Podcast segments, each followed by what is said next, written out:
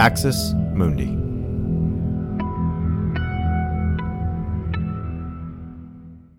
You're listening to an Irreverent podcast. Visit irreverent.fm for more content from our amazing lineup of creators.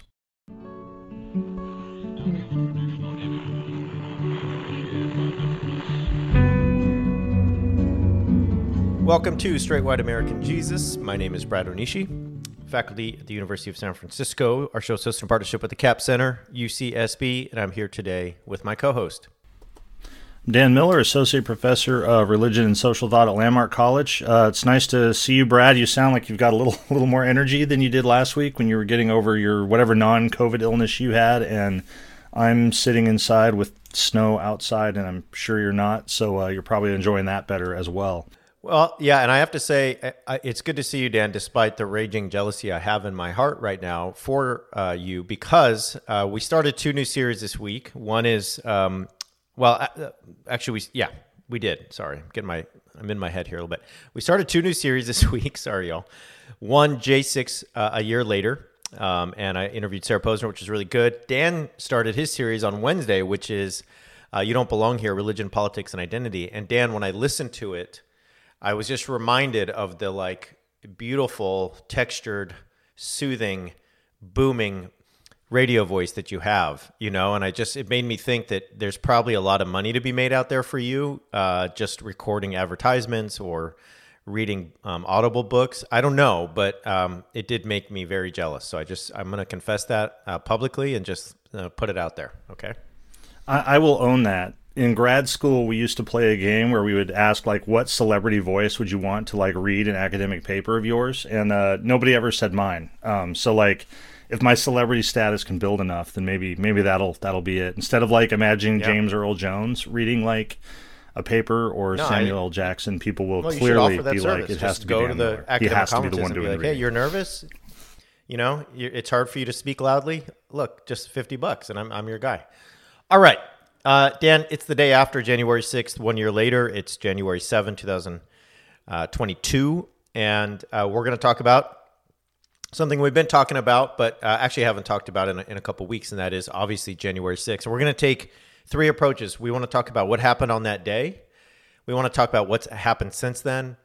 And I think we want to finish by talking about what happened yesterday, the anniversary. A lot of speeches, a lot of reflections, a lot of comments, a lot of whatevers. So, let's start with that day. And I'll be honest, yesterday felt Dan, you ever you ever feel like um like when you go to uh, an amusement park like I grew up 10 minutes from Disneyland, right? And so you go to Disneyland and you're so excited as a kid.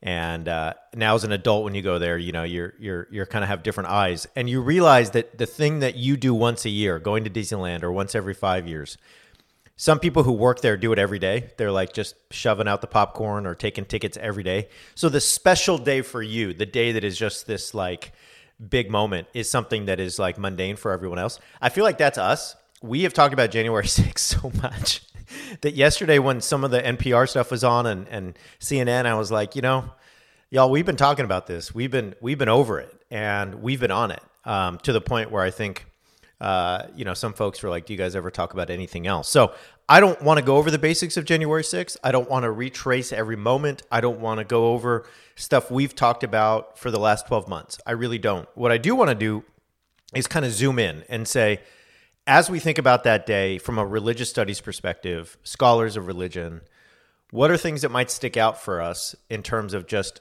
the the uh, symbols, the messages, the uh, ideas, the garb, whatever. And luckily for us, and I posted this uh, various places, and I know some of you've seen it.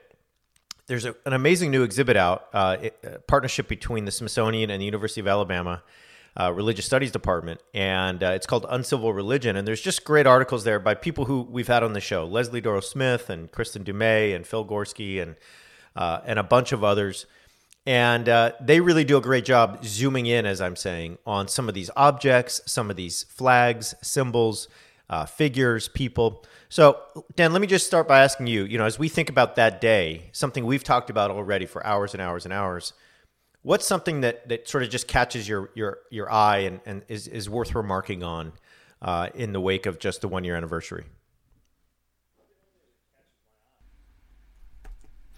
Think one of the things that catches my eye, and this is something that, that I think you know we're going to be talking about, we've been talking about, is the way that uh, like like equal parts of, of people still not seeing the religious dimension to it, right? The Christian nationalist dimension at the same time, and it's going to sound like completely contradictory, that we hear more and more about that. So there is this growing awareness, right? And and things like the uncivil religion contributors or people who would see this, but you're starting to, you know, see small bits of it in, you know, the so-called mainstream media, whatever, this awareness that there was, in their view, sort of a Christian dimension to this but it's still that gap to me, that screaming gap between people uh, like like the, the, all the people you mentioned who contributed to the uncivil religion. I'm going to be talking about one of Kristin's pieces uh, a little bit later, but the stuff you and I have been talking about. Anybody uh, who sort of studies Christian nationalism who sees this and it's like everywhere. It's on the surface. It's evident. It's blatant.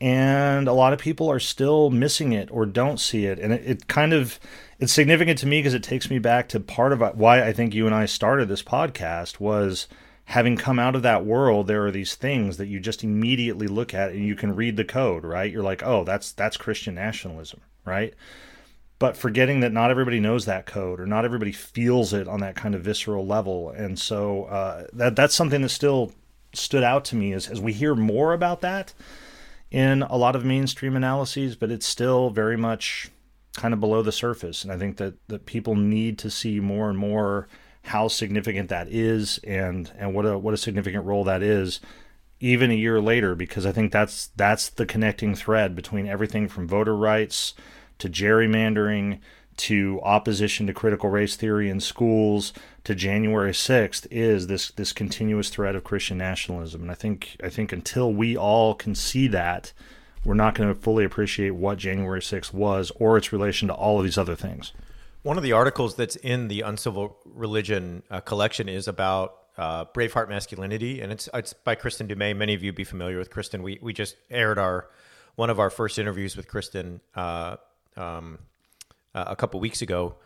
Uh, many of you will have read Jesus and John Wayne, but uh, Dan, I'm wondering how that strikes you. What is the connection between Christian nationalism and that Braveheart masculinity that uh, was very much on display at the Capitol. You know, like there there's some great material on people who are like, why don't you go up the steps? And they're like choosing to climb up the the um, you know the the mezzanine right and hanging off a, a two story thing and it's like why are you doing that and it's like you don't storm the capitol by going up the steps and it's like okay this is so performative but it's also such a like masculine showmanship Braveheart thing. Like I can't, I can't tell people I stormed the Capitol just by walking up steps. I have to like scale the building because that's what a real man would do. I mean, do you see connections there?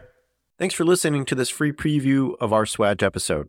In order to get access to the full episode and so much more, become a Straight White American Jesus premium subscriber by clicking the link in the show notes. It'll take you like two clicks, I promise. In addition to getting access to this episode, you'll have access to the entire SWAJ archive over 550 episodes. You'll also get an extra episode every month, ad free listening, Discord access, and so much more. All that for less than six bucks a month. And it helps us keep our flag up and continue to safeguard democracy from religious nationalism, extremism, and rising authoritarianism. Check it out. It's not hard, I promise.